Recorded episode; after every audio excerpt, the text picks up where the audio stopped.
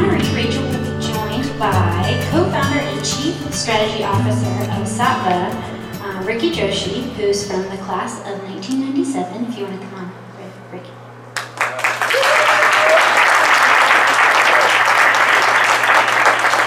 We also have the co-founder and president of Jopwell, Ryan Williams, from the class of 2008.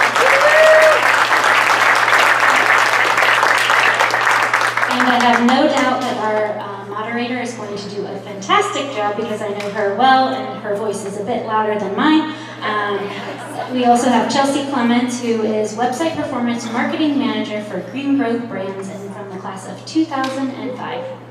Hello. Like all my time at Academy, I'm winging this tonight, so pretty excited, everyone.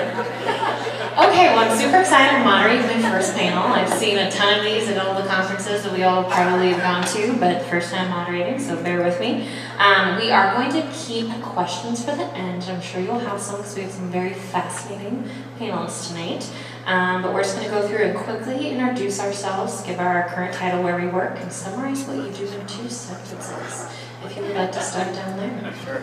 I'll start, and I apologize in advance. Uh, my voice has been cracking when I've been in the in the cafeteria, which I think is just reliving my academy days. uh, my name is Ryan Williams. I'm the class of 2008, and I'm the co-founder and president of a company called Jopwell, which is a career advancement platform for people of color, so Black, Latinx, Native American uh, students and professionals, connecting them with job opportunities at companies that historically have struggled to access and, and recruit and hire diverse talent, but who understand that they can help to move their companies forward. Really excited to be here. So many familiar faces, it's, it's, it's exciting to see everyone. I think you guys probably have heard enough about what I do. Hi, Ricky Joshi, uh, class 97, uh, co-founder and chief strategy officer, now was chief marketing officer, kind of changed my role uh, of Saatva. Uh, we're one of the larger uh, direct-to-consumer mattress disruptors. Uh, I, I don't know if anyone's really followed the mattress space. We were the first ones in it. Now it's apparently cool to run a mattress company. Uh, so I guess I'm early on something. Um, but uh, anyway, happy to be here as well. I have my own microphone because I'm fancy. Um, I'm Chelsea Clements. I have a strange title, but basically I'm e-commerce and digital strategy for a company. I think that the PR version of our description is we're a a consumer lifestyle product company that supports wellness and happiness, but I work for a cannabis company. So, uh, yeah, nationwide uh, dispensaries and online and wholesale business for both THC and CBD. So, yeah, that's new. I'm getting used to my pitch for that. Um, so something that's very interesting before we dive into the questions is our panelists come from very diverse uh, size companies here. So I think uh, through the lens of these questions, we're going to have some very uh, diverse answers, and maybe we'll be able to dig into a couple specific use cases. So it'll be fun. But um, we'll start down with you, Ryan. But um, you know, how did you get into a digital-first business, and how did Academy help you get there? I, I think the digital first piece was, uh, as I'm sure some people in the room understand, I, I looking around your, your employer and not seeing people who look like you can be a very disheartening experience. So for my co-founder and myself, we started our careers working at Goldman Sachs on the trading floor. And uh, the trading floor of 700 people, we'd look around and we were two of maybe three or four black people on the entire trading floor. And so, you know, when, when the, diversity recruiters would come and tap us on the shoulder and say like, hey, you guys are black, help us find some black people to work here. Uh, we, we thought it was super inefficient and awkward and just like uncomfortable that they would ask us to do this when our day jobs were to be in the markets. And so for us, digital first was, was the obvious solution if the alternative was shoulder taps in the day to, to find friends. And so we decided to start a business that really sat in the middle between these historically separate communities and really disintermediate um, uh, what historically have been the, the, the, routes for access to, to employers. But I think what Academy has done, from the perspective of being an entrepreneur, entrepreneur in a fairly early stage business, you are doing everything, wearing all hats. You are marketing, sales, finance, accounting, every element of the business. And I, and I remember reflecting back on when I was in Academy and, and sort of having the classes that I really loved and, and kind of took to and wondering why can't I just do this only? Why can't it just be like econ and math and science? Um, but I think reflecting back, it was that more well-rounded experience, that all the different areas of, of, sort of expertise, perspective, and knowledge that come into play when you're when you're a founder of a company. So for me, that was a, a critical part of that journey. So for me, when I was getting towards the end of college, I started to realize that marketing was actually the perfect practical application of creative ideas. And I knew there were a lot of different ways that creative creativity and visual arts could be done, including with Lori Clements, Chelsea's mom, who's back there and was my sponsor for my senior project here.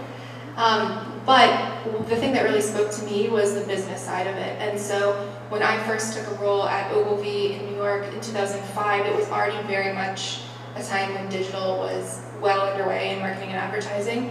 But it wasn't so underway that our clients fully understood it or knew what to do in order to optimize their programs. So they hired us as their consultants to help explain and, and get them going and um, do different types of projects.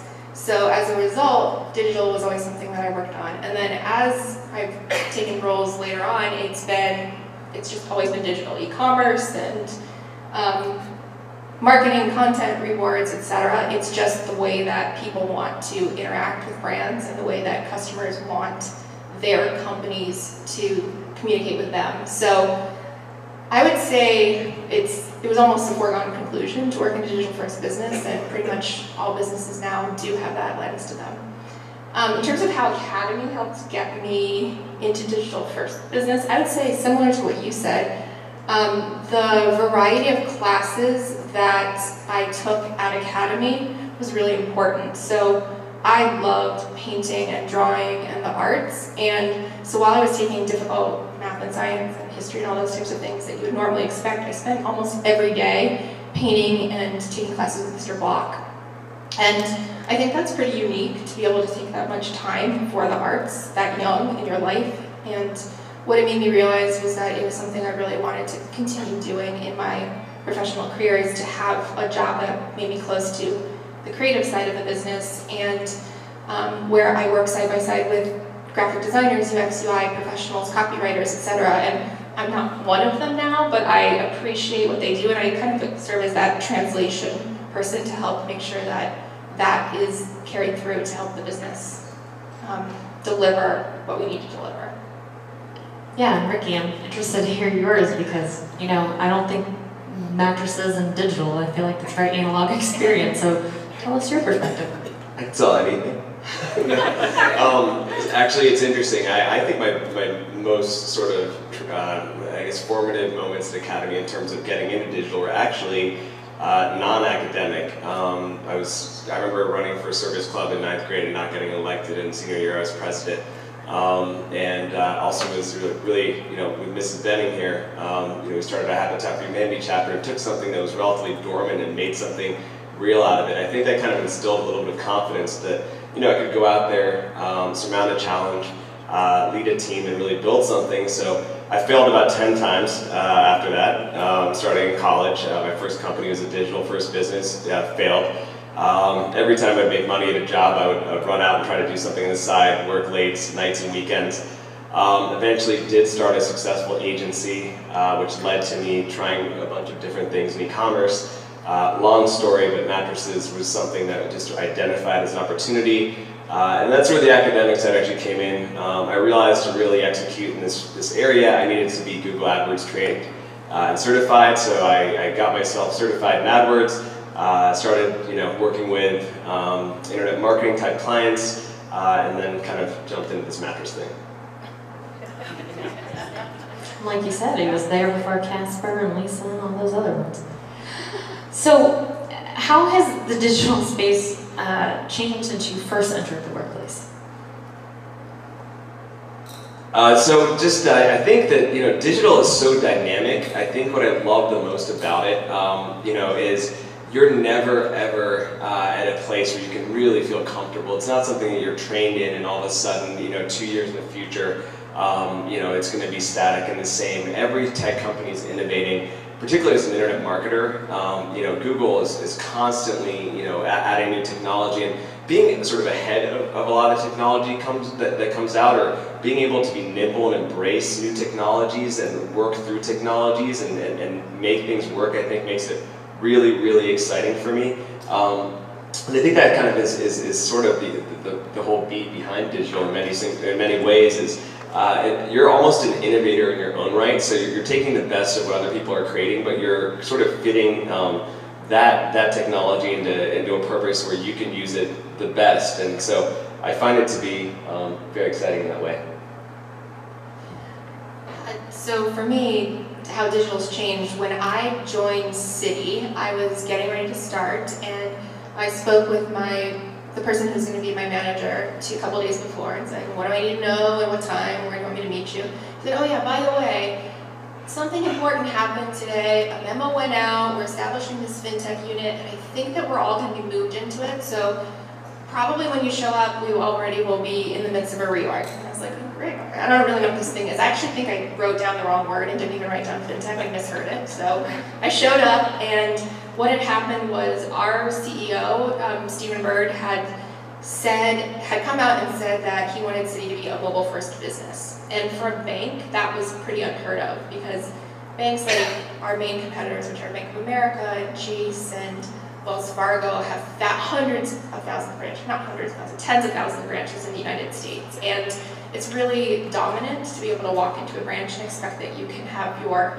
needs served in that way. So to come out and say we're not going to invest in our physical footprint, and now we're only at 700 branches in the US, meant that the entire company had to reinvent itself and figure out how we were going to serve our customers and not lose them all by not having the space. So what that meant is lots of hiring and lots of activity and lots of trying to figure out what we were going to do with digital and mobile.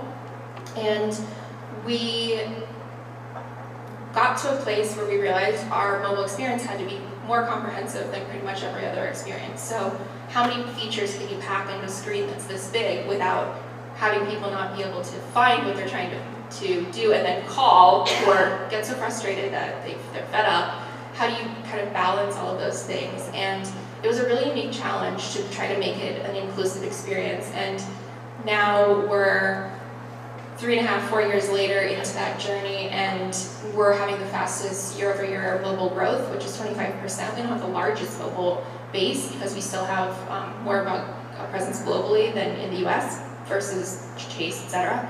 But the fact that we made sort of that bold stand and then uh, changed our business model and changed the way that we work in order to support that, I, I thought was really uh, amazing time to be part of that that particular uh, company in that industry.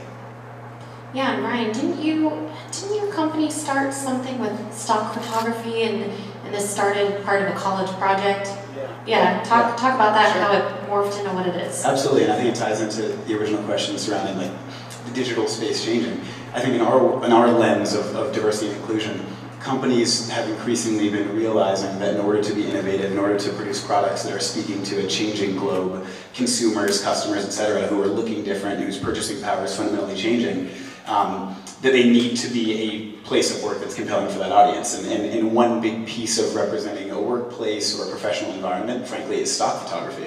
And if you've seen stock photography, it's usually white males, or, or perhaps there's a little bit more gender diversity than that, but it isn't representative of what the modern um, professional workspace looks like. So we started a, an effort um, of, of, creating our own stock photography of a much more colorful, frankly, um, audience of professionals or students. And we created this library and just put it up and you know, had like 12 million downloads in a very short period of time. Uh, another one that we did was with the PGA. Diversifying the game of golf was an important, uh, was an important uh, kind of initiative for them, which is timely given Tiger's uh, triumph. But um, they, they were really thinking, how can we make the game itself be more representative of the country? And so we did a stock photography shoot with them to show, here are black and Latin and Native American golfers. This sport does include you. And so I think it's just really exciting and kind of humbling to see the way that brands recognize what they're putting out there, what they're using digitally, even imagery, can really change the way the brand's perceived.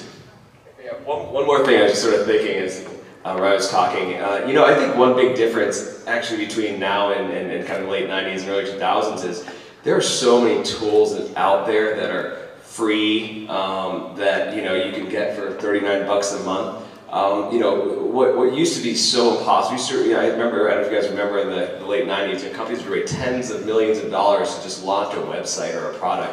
Now you can do that kind of, you know, in 10th grade and, and you know, at home on the weekends. And I think that's really sort of um, it could put a level playing field uh, in many ways around disruption and, and really made it a lot easier for, for entrepreneurs um, to kind of come out there and, and, and do really impressive things uh, a lot faster. So I think the whole ecosystem is kind of building upon itself.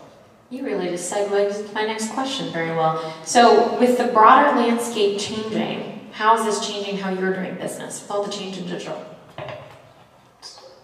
Um, you know, I, I, think that in general, you know, AI is, is huge for us. So we're, we're, we're hyper specialized. So as I said, you know, we use a lot of you know marketing technology, et cetera. But um, I think that that's definitely something that has made uh, the way that you operate differently. Just in the last few years of doing this, we used to do things a lot more manually, um, and now we can kind of press buttons to take care of things that uh, might have been just a lot more difficult, which makes us just able to do other things. Um, so instead of spending, you know, and paying someone to monitor individual ads for uh, like in the long tail, not getting too esoteric about this, I can just say, okay, you know what, we're not going to worry about that. We're going to kind of let that automate itself to some degree, focus on the things that matter, and move on to the next big project.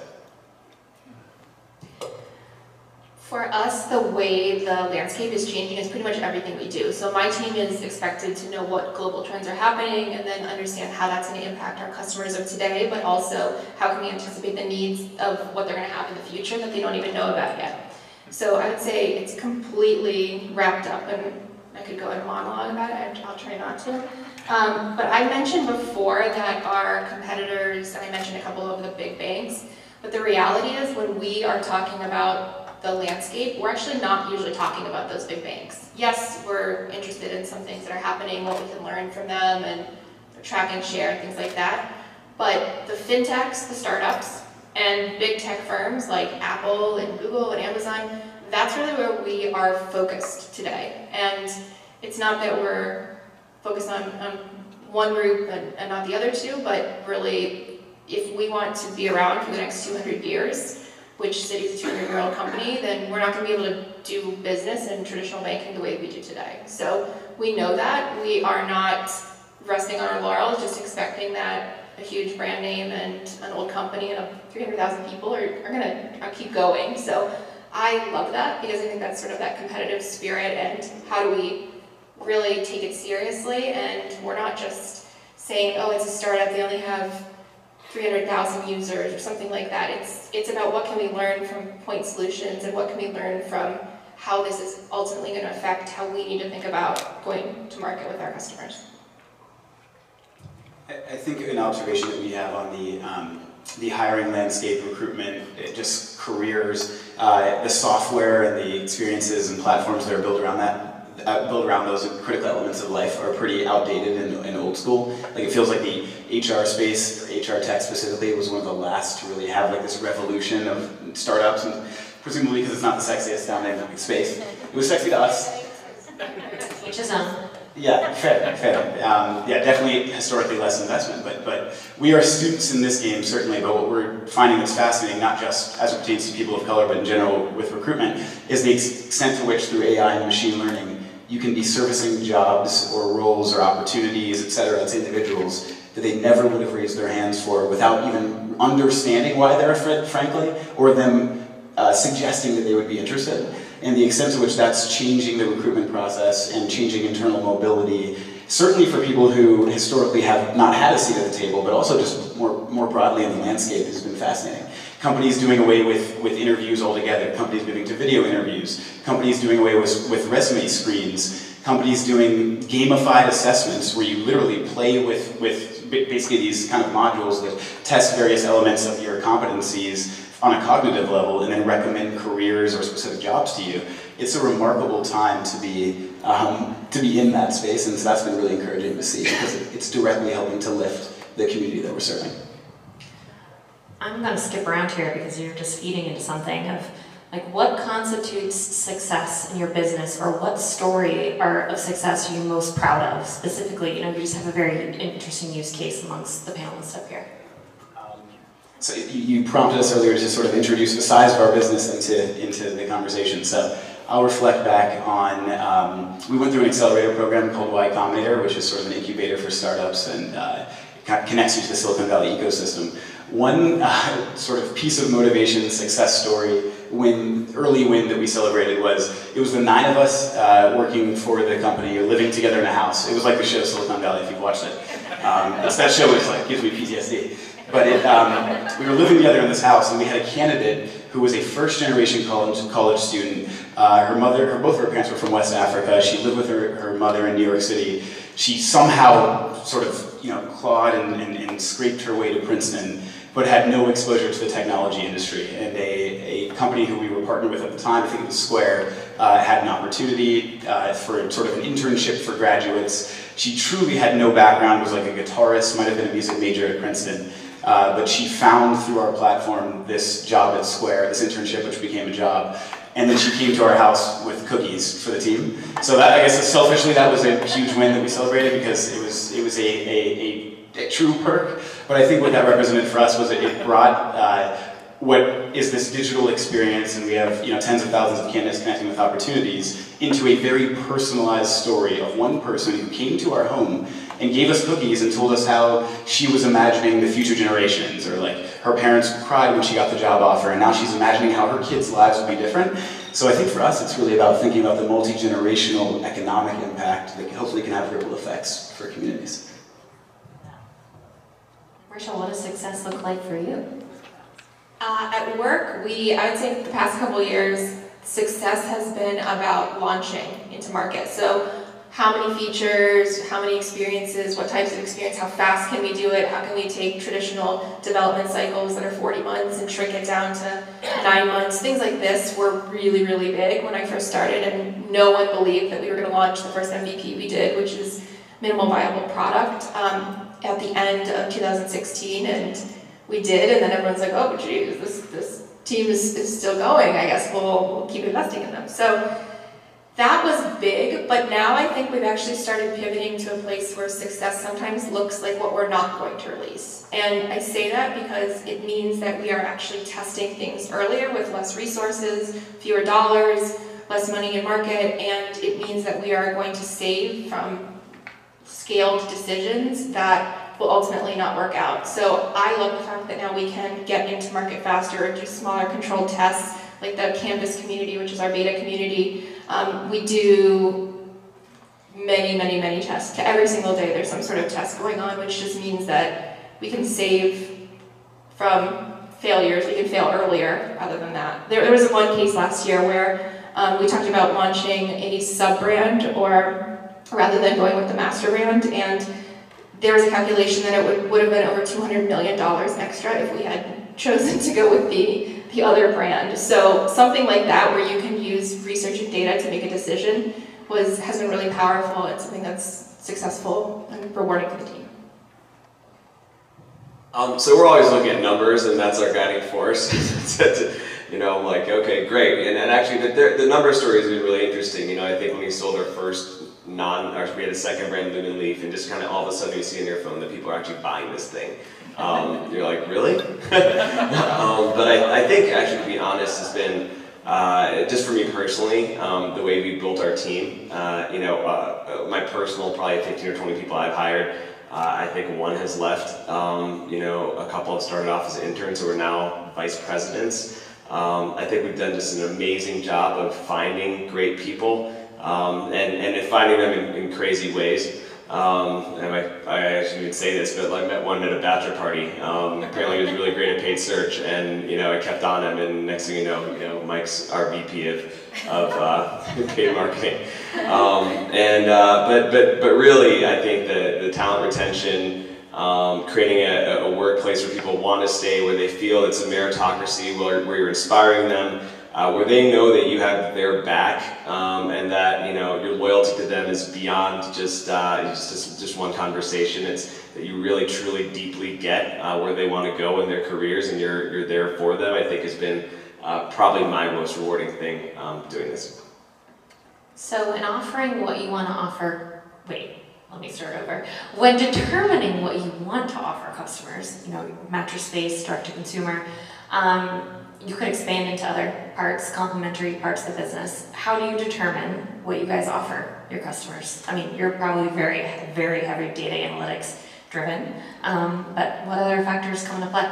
You know, I think there's a brand fit uh, first off, so you have to create filters. So, you know, we have certain things that we're, we're not going to do, um, and then we have certain things we will do. Um, you know, we really do have a, a data-driven approach. There are things that we can upsell to our current customer base. So we want to create a, in general, we want to create a higher lifetime average value of customer. That's a goal for us. So uh, when you buy our mattress, we want you to buy our sheets, we want you to buy our pillows, we want you to buy our pillow spray. That's all stuff that, that we will, we've started to do, we will do. Um, we also want to have the broadest possible reach in terms of product, so we want to be in every mattress vertical we possibly can. Um, we want to then, you know, I think another thing is we've become a little channel agnostic as time has gone on, which means, you know, digital is our only thing, so we're actually launching about 20 stores in the next two years, uh, which I'll be sort of managing and running, and that's also built on a lot of data. Uh, so data guides, you know, data guides a lot of our decision making, we have our filters, as long as you're brand authentic, as long as you're, um, you know, it, makes sense. We're not just doing something for, for a quick buck. We're really adding to the long-term value and sustainability of the company. Um, that's how we do it. How many brick and mortar stores do you have now? Uh, zero. Our first one's launching in New York City at 57th and 3rd um, at the end of August. And is it more of a showroom or? Uh, so, so the digital, it's kind of interesting. We have a, a, a, almost like a digital type of approach towards retail. So if you go to Easton, you'll see there are actually a lot of digitally native brands now. So you'll see like Peloton's there, uh, Indochino, um, you know, Shinola, a ton of them.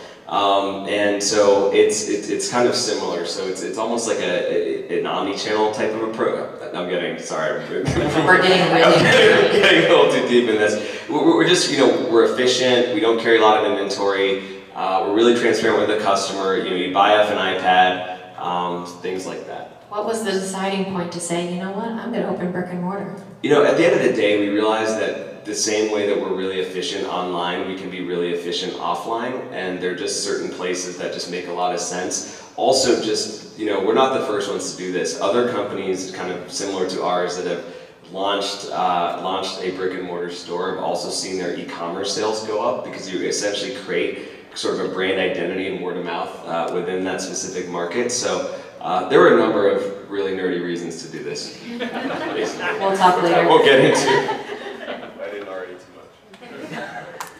So what we decide to offer to our customers, um, a lot of it's already out there. We offer hundreds of different products, um, but when we are launching new products and features, everything is co-created with our customers. So when I say co-created, what it means is we are involving our customers or our potential customers in the entire product development process. So from the point where we have an idea or we say we think that we might have something there or we wonder if anyone's interested in this at all, we will start to float that concept in front of people. And a lot of it's digital, it was how we do it. So we have different communities, um, 18 different communities that we manage that allow us to connect with our customers pretty much 24-7. Um, unfortunately, 24-7 sometimes means that people don't realize that they're sitting in their bed having a conversation with someone company headquarters or something like this. But regardless, we have the opportunity to really go out and connect with our customers and understand what they need, what they want, what's not working well, and then what we should start to deliver. So we do, we create prototypes, we have lo-fi prototypes, we have working prototypes, we have a whole prototyping team, and then we are taking those sample experiences, putting them in front of people and asking them for honest feedback to try to understand how we can optimize that we will go through that process the entire journey from when we say, what should we do, what is the problem, how should we go about solving it, what should it look like, and then did it work. So every single one of those stages, we have the um, luxury of being able to interact with a lot of customers. So since 2016, we have co-created with 72,000 um, customers, which means that's around 140 people per day. And it's really great because what it means is when people, executives, have personal decision, personal points of view, and say, I really think we should do this campaign and we should do it all on Yahoo. And everyone, everyone's sort of like, oh my gosh, no, why, would we do that? Um, then we can actually just get some data and talk to where people are. We can understand what people's different usages, usages, their perceptions, their um, reactions and take that conversation from a personal point of view to something that's much more data-based and neutral. And we then get to present it in a way that feels very objective to help make the decision. So we try to represent the customer in that experience so that by the time we do go to market, we are actually creating and spending time on things people need and want and not on things that some random person decided they needed or wanted and no one else needed. How many people are on your team, Rachel, and that are touching all these aspects of testing and customer touch points? And it seems like a lot. Um, it depends. We have um, we have the internal direct team that like direct reporting. We also have a couple of different agencies, about ten different agencies, and um, software partners that we use. So we rely on a lot of different software partners to help us execute. So probably between all the teams, it's maybe 80 to 100, and then the broader design team's another 150 or so globally. All right, Mr. You down there. Um, I, I think on our end, it's interesting seeing the evolution of how we choose what products and offerings to build. The initial impetus for starting the company was we've had this very specific experience as black males working in a you know industry that doesn't look like us. So we were we thought at the time all of our intuition and experiences we'll just build exactly that. We'll build what we would be consumers of that doesn't exist. And that worked initially and that sort of like got some initial traction. We found people who who had backgrounds similar to ours, although we didn't really acknowledge this at the time. But then as we grew, we recognized very quickly that the, the, intersectionality of the different stakeholders who would need to be our customers or our candidates on our platform if our business were to grow.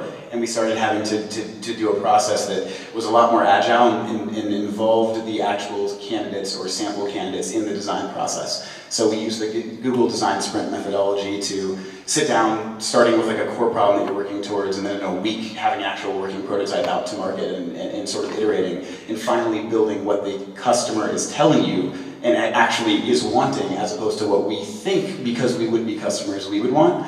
And I think the, a good manifestation of why that agility, bring it back again to being a small startup or, or a team of about 50, uh, why that agility is critical is without naming them the most obvious, you know, recruitment platform that's out there, professional network, 600 million people on their platform, and yet they're a customer of ours. And I think that's a pretty compelling case study for our ability to move very quickly in building something that our unique uh, customers, stakeholders want, is why they need to come to us instead of the other way around. So what's your balance between the other tech platforms, the uh, companies in which you're connecting candidates for, and the candidates themselves? What's the balance and decisions there for what you guys produce? Tricky question. That's a, we had a board meeting on Monday and I, they asked the same question. Um, no, I think it, it's a constant balancing act. At the beginning, we try to try to seesaw. We'll start with the candidate experience. We'll build something that's great for the job seeker, and if it engages them, we'll swing the pendulum back and start building out a platform for companies. I think over time we realized that we had to actually be addressing all of the needs simultaneously, and our guiding principles are really just the core values of the business. So we have, you know, principles that the candidates are our family. That's to treat them like a family, to love every user is literally a value of our business. And we started building more, or focusing more of our attention rather on the candidates and the experience that they'll have uh, as the guiding principle, while still, of course, building uh, out for our companies, recognizing that that would sort of uh, move the bottom line and create engaged and happy users. So, what are the daily challenges, the toughest part of your day? I mean, you, you all are very, this is gonna be a good one. Let's just buckle in. All right, go.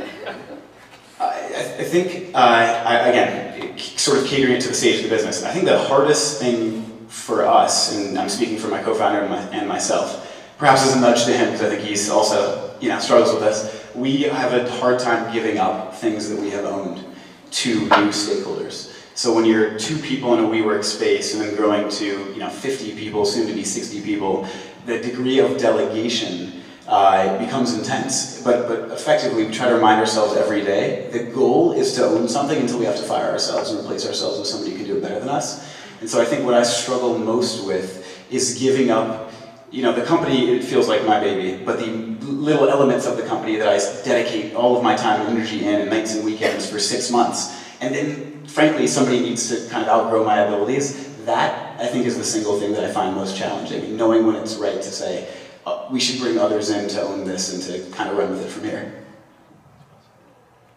I think for us it's speed. Um, the challenge for me, I love doing things fast and moving quickly and just taking action on things rather than belaboring and doing like the analysis paralysis stuff. I, I, I don't know why, because I'm, it, it doesn't, probably for my family, they probably are surprised by that.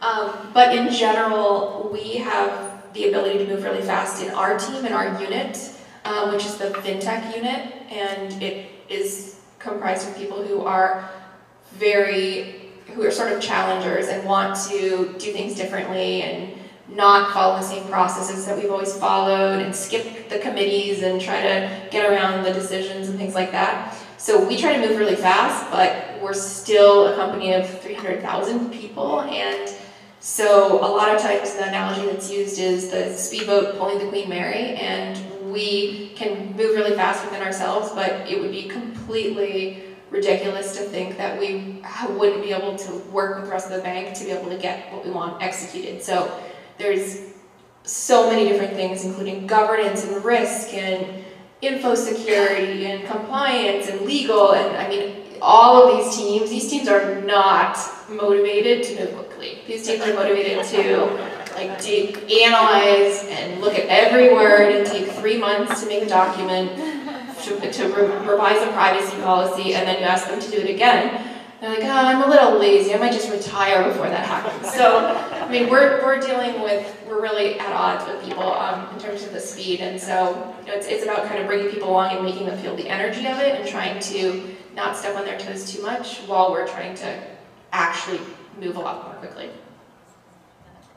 Uh, for us, it's actually been so. So I, I couldn't sort of uh, relate more to, to both those to both those areas. Um, I think as a, as a founder, you end up uh, in, in situations where um, you really do have to give up things. You can't you can't create this huge company with four people. Um, and, and it was a lot of fun having four or five or ten people, but um, you get to a level where you just really, really have to let everyone get in their own swim lane and run. And also, um, part of the frustration with other people is they might be slower than you used to be, and you used to not have to ask for permission, and now you know permission is probably important um, as part of a process that now we also have.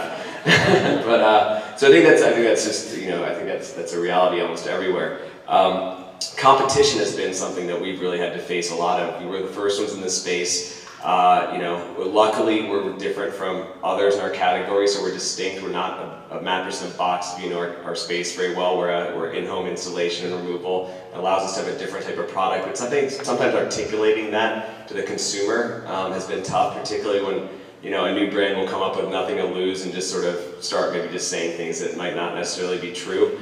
Um, so I think just having to have like, like, like almost a marathon pace uh, be above the fray. Um, really, just you know, just just just pitch your value proposition. Be be the be the strongest and most confident guys in the room who really aren't willing to kind of be you know to dive into that deep mess. I think has been a has been an interesting lesson. It's been frustrating at times, but uh, you know I'm really happy where we are today. Ricky, as you guys are continuing to grow um, and opening brick and mortar, are you guys able to remain as nimble as you once were? Yeah, so I think nimbleness is, is, is definitely a huge thing. Um, so I, I, think that one, I think it, my philosophy has been kind of to be distilled to a few different things. Uh, one, 80-20 rule has been something that I've sort of followed from the beginning. Um, you know, 20% of the effort for 80% of, of, the results. Anything sort of too far above that, you end up being a little too focused on perfection and, and you don't get on to the next project, what might, what might be 10 times bigger than the, the previous project. Um, testing and experimentation. Uh, what I love about today is everything can be tested.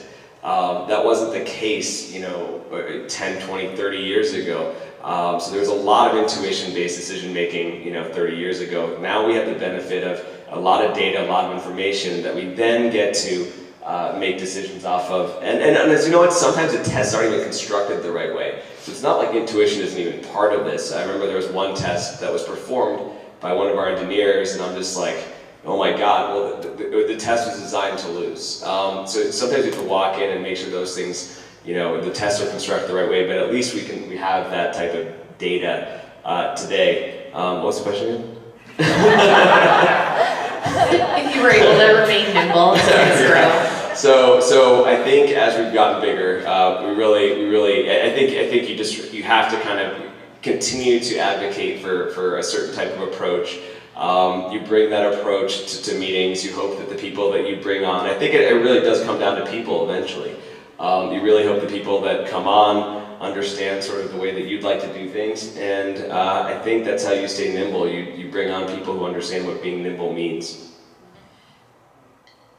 I don't know how nimble you can be with, with all of your compliance and, and speed and, and everything, but I think there's a lot of gray area, and you have to understand the gray area, and also the what we've found is the more we understand the actual policies, like really reading the policies, so that we can then challenge the policies better. It's almost like being a lawyer without being a lawyer. So we are trying to understand the contracts and everything that's happening so that we can then push back and say, well, that's actually not what they said, or can we do it this way? Or a lot of times it's around global, frankly. So we have um, a vendor, a partner we want to work with, and we only have a master service agreement to work with them in one one area or one way, and we want to use it a different way, and it's going to be an eight-month process to try to get them approved for a different way, and it, the whole thing just becomes this really complex and time-consuming process. So we try to beat them with, with knowledge. You were talking about global trends earlier in banking. Is there anything that would surprise us in global trends that have not hit the US? Oh, well, APAC is so far ahead. I mean, that's the biggest thing that we talk about. So um, we have 18 markets in APAC and EMEA, and Singapore and Hong Kong and India and all of those countries are just so far ahead in terms of digital. And they're not necessarily ahead in terms of how they're doing digital and being customer centric and, and using customer needs and customer perceptions to be able to make the decisions. They're still very top down and um, pretty hierarchical offices but the way that they are, the way that the life in APAC is, is currently cashless and how they're using technology is just far beyond where we are in the US. I mean, if we're, we're probably, I think, 10th or 11th in terms of cashless societies. Sweden's number one, and we are so far, far from being a cashless society compared to some of these other markets. So we the other markets, like in in um, in APAC, have a little bit of a chip on their shoulder because they don't want the people from the headquarters in New York to just come in and tell them what to do and think that they know everything. And we have to over-index on that a bit to make sure that we are really learning from them because they are further ahead in some ways. Mexico is the other market um, where we have a huge presence, and they are in a completely different worlds. So Mexico, they are still just trying to get people to use mobile and not go into branches to check their balances and things like that. They are so, so much more basic in terms of their financial needs. So it's a little bit tough sometimes to try to find those common points of intersection across the different markets, but usually US and APAC are closer together and we try to work together and not do things multiple times, but do it in a way where we're learning from each other and, and building different parts of an experience and then only having to refactor a little bit to tailor to the individual market, rather than if you build an entire set of code in the US and then you say, okay, well now APAC's going to build their own mobile app, and they're going to build all these same features with all the same set of cost and level of effort, it's, it's really wasteful to be a global company like that. So it doesn't make for very fun evenings and early mornings, like last night when I had to be on a call at 9.45, but it's, it is cool and, and good to be able to, to have that type of um, lens on, on what we're doing. And Ryan, what would surprise us about your job in your industry? Give us, drop some knowledge bombs that would will take us back. Great, yeah, thanks. Uh, no, no, pressure. Um, well, no, I think this, I don't know if this would surprise this audience, just given the relative differences in size of, of companies, but uh, one thing that I find that's funny often when talking about like being a startup and now that we you know, have funding and have users and have grown, we have a team, we have people ask like, do you have an office? Like for some reason that's like a, a moment for them, like wow, it's real.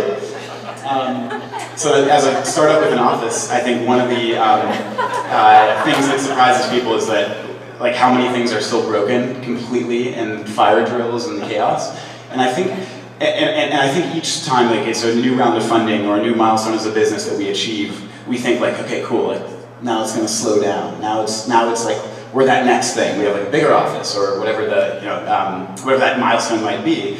But I think the realization that like things are always broken on fire. And when it really hit home for me was when um, was when uh, Brian Chesky, who's the CEO of Airbnb, was he they were in a Y Combinator company, so we had the, the privilege of meeting him and Joe Gebbia, his co-founder, and uh, for lunch we were chatting with him about their business and saying like, gosh, like there's so many things we want to learn from you about where you are and like, you know, how do you do it? What are your tips of the trade? And he was like, everything's on fire all the time. This is crazy scary. We have no idea what we're doing. Um, and so I think that's what made me realize one, maybe to like buckle up and go a marathon pace, not a sprint, because this is just my life now, apparently. Um, but uh, but I think that surprises people. The idea of like we're still just putting out fires, plugging holes. We have this very leaky bucket where it's just a constant action of plugging holes as new holes form, um, and, and growing and learning that way. So I guess that's the fun part. Everything's on fire. That is a good, that's good It, it's funny that they ask you if you have an office because the question that I get asked is, when is the last time you laughed at work? Which is so sad that people think that we're, we're that joyless of, of an industry. But uh, yeah, no, we, we actually have a lot of fun at work and I, I get pretty much all my social interaction that I need there, which is nice. In addition to your 945 calls with global companies. Yeah. Yeah, well, that's when you're on mute and you're texting with your with your coworkers about what's happening, and that part you can laugh about. Thank God for mute. Yeah, I, I was not on mute last week while working on a call, and and I had, had the team texting and saying, "You're not on mute. You're not on mute." It's, like, it's, it's kind of like you didn't do your homework in high school. That's, that's the new version. You're accidentally not on mute. Uh, you can answer that one. What's the most surprising thing about your job and your, your position? Um, Is everything on fire in the mattress you know, business too? you know, it, it's, Other than the mattresses? Yeah, all the mattresses are on fire all over That the would be a problem. that would be a problem. We've never had a literal fire drill that big. Um, you know, I think it, what's surprising is just um, at the end of the day, the mattress. I think when, when my, I talk to my mom, she thinks of like.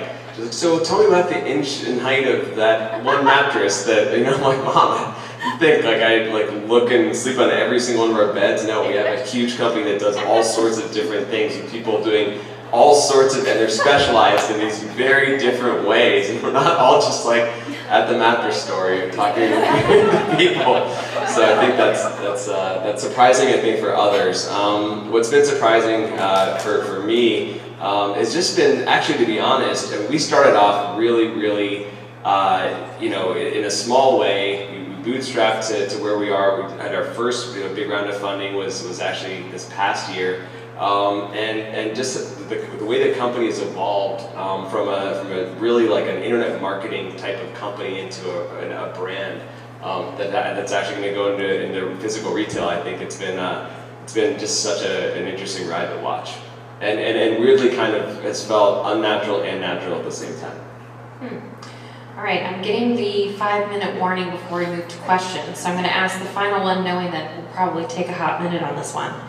Looking back, what advice would you give your younger self in your career path? Uh, not to fail 10 times, like three or four is pretty good. um, you know, I, I think that, like, I, I would say what I kind of was saying earlier, there, there's just so much out there um, that you can piggyback off and leverage. I remember when we were first starting, uh, there was this random, I think it was actually a Y Combinator piece where they, they published like 300 tools you could use. And I mean, it was like my birthday for 100 years. Like, just whoa, I've been wasting so much time. Like, the most productive three weeks of my life happened after I got that email. Um, so there's just so much you can use that's out there. You don't have to build the world yourself. There's just, it, it's, the, it, it's, yeah, the world's changed that way. Yeah, there's no need to reinvent the wheel. Yeah. So I would say the advice I'd probably give myself is to not try to plan what the future is going to be. And I I think that it's it's hard for me because I, I like to know what's happening and plan like I pack for a trip two weeks in advance, things like this. But in general, it's it's sort of been the spirit of just embracing what challenges might come my way or what opportunities happen when I feel like I'm starting to stagnate. And I think that's when I have made the moves that I have in order to keep learning and growing.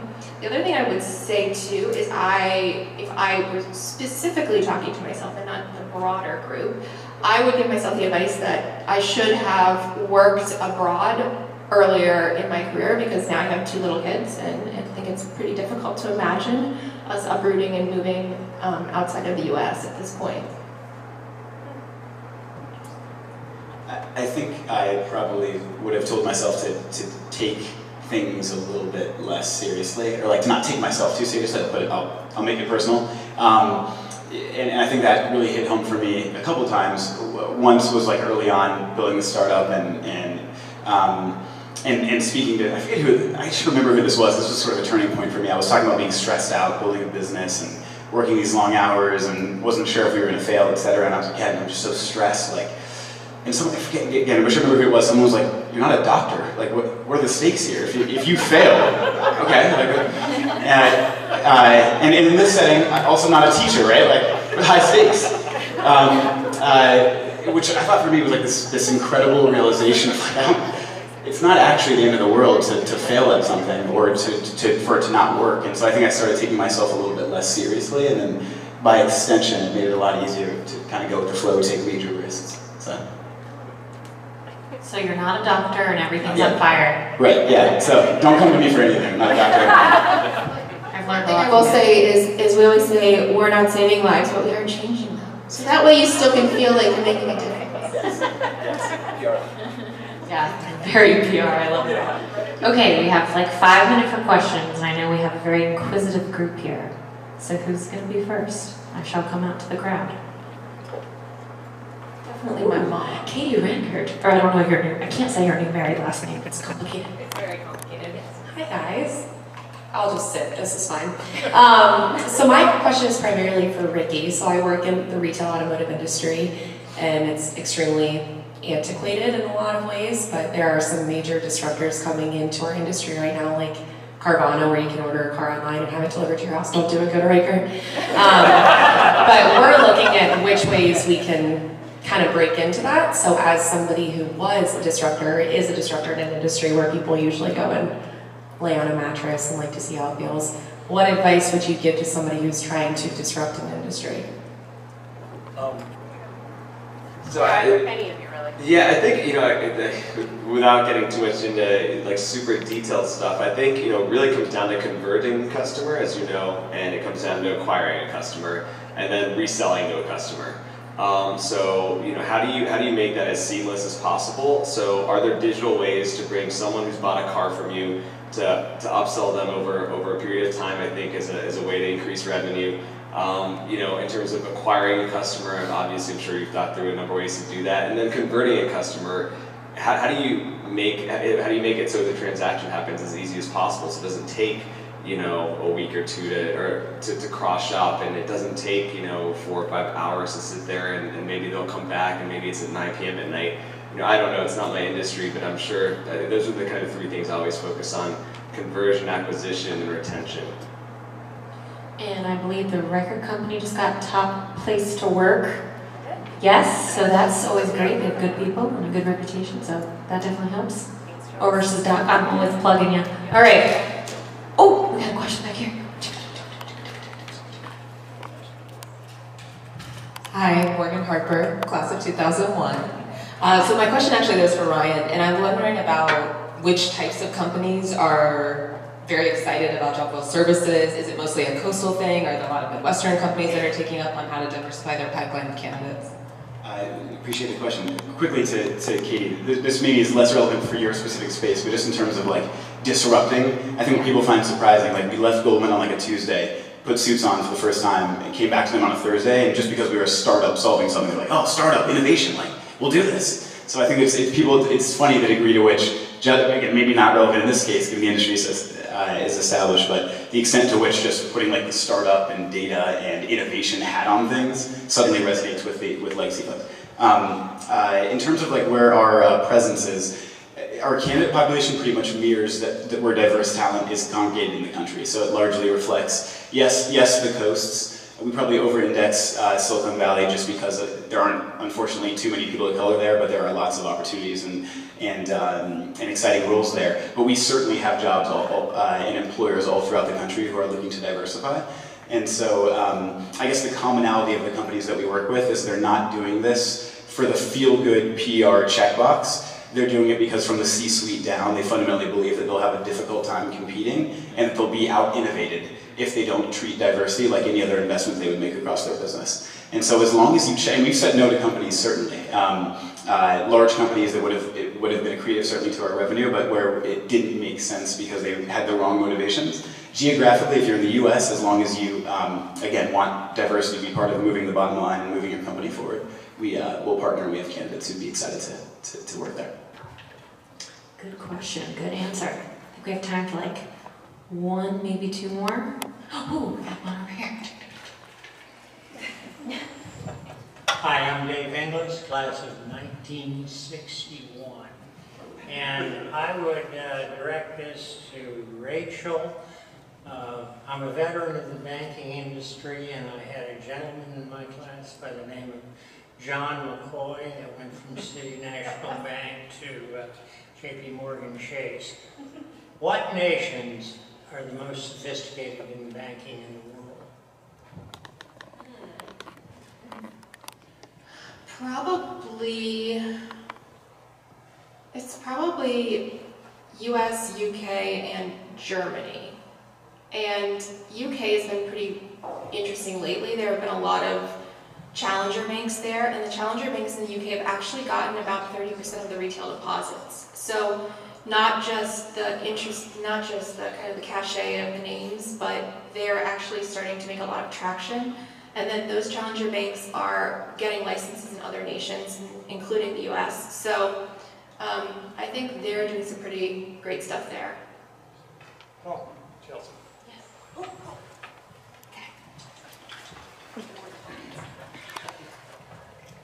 Hi, I'm, Vic Thorne. I'm class of 92. I have two young students here, and uh, I'm a trustee and very proud to see the group here, and I'm totally amazed by your, not just your experiences and accomplishments, but everything that you've had to say, just really beautiful.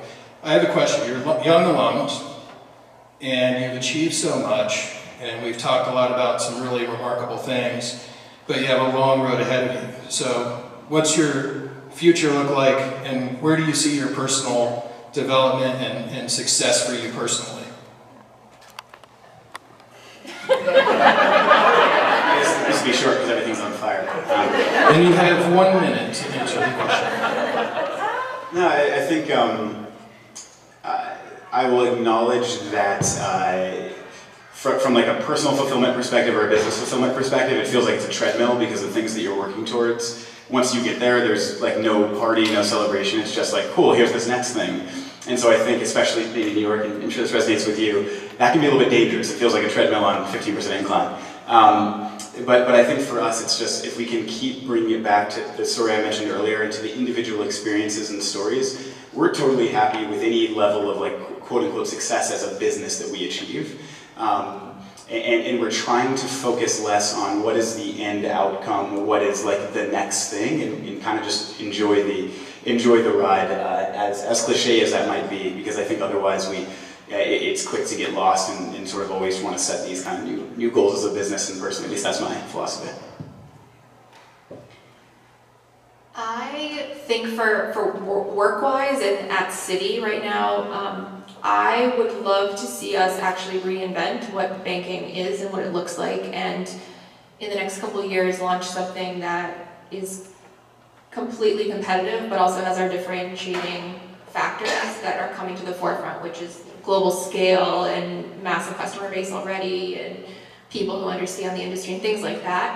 Um, I still think that there's a lot that can be done and a lot that we need to do to stand out and and kind of win in the space that's still very much in in a, a changing um, time.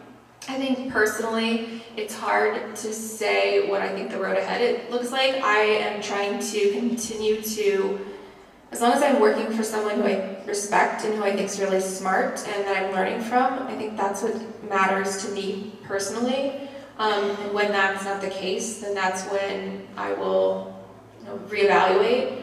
Um, but in terms of industries, I also think it's really fascinating what's going to happen in healthcare and what's already started to happen because retail was about 10 years ago and the changes with that hospitality had big changes. There's so many different industries that have that have been changing. Financial services very much now but healthcare i think will be the next big one that will completely change for the, for the better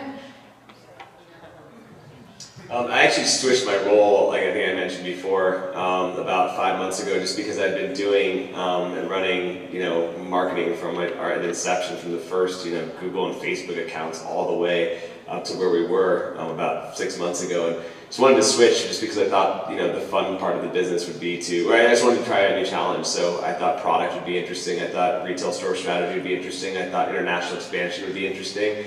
Uh, so I switched my job. Uh, and I got to be a nerd about totally different things. And and I actually like it, it's kind of weird. I do end up like sneakily coming back and playing CMO. Um, just sort of having secret side meetings by the water cooler. Like, so just tell me how you know this past weekend on the new launch. Like, how much we spend? Blah blah blah. I still do that a little bit, and I try not to do too much of it. But um, so I, I, I have switched a little bit. Um, quite frankly, I, I love doing this and I kind of want to do it again. And, you know, if this company um, ends up, you know, and I end up leaving at some point, you know, I, I can't wait to go back into an incubator and uh, fire away again. I love that time of life and think it's exciting. Thank you all for your questions. That was amazing. Um, I think I'm supposed to turn it over to Lauren now. Yeah, can we just give them a round of applause?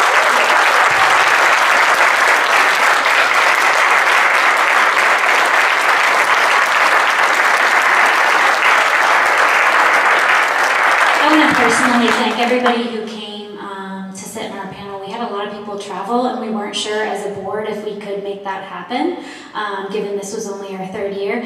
And um, every single panelist said yes. Uh, so, so that was really cool, and um, we're really thankful. I will say Ryan disclosed that he's going to the Derby, so he had ulterior motives to come back to the Midwest. But so I want to take a minute to also thank Sheila Troutner from the class of uh, 1998 and Mike Gross from the class of 1989 for providing refreshments for this evening, as well as Elizabeth Fox, um, who from the class of 2006, who provided the beautiful flowers. Thank you very much for contributing to tonight's event. And this concludes the event. Thank you all for coming.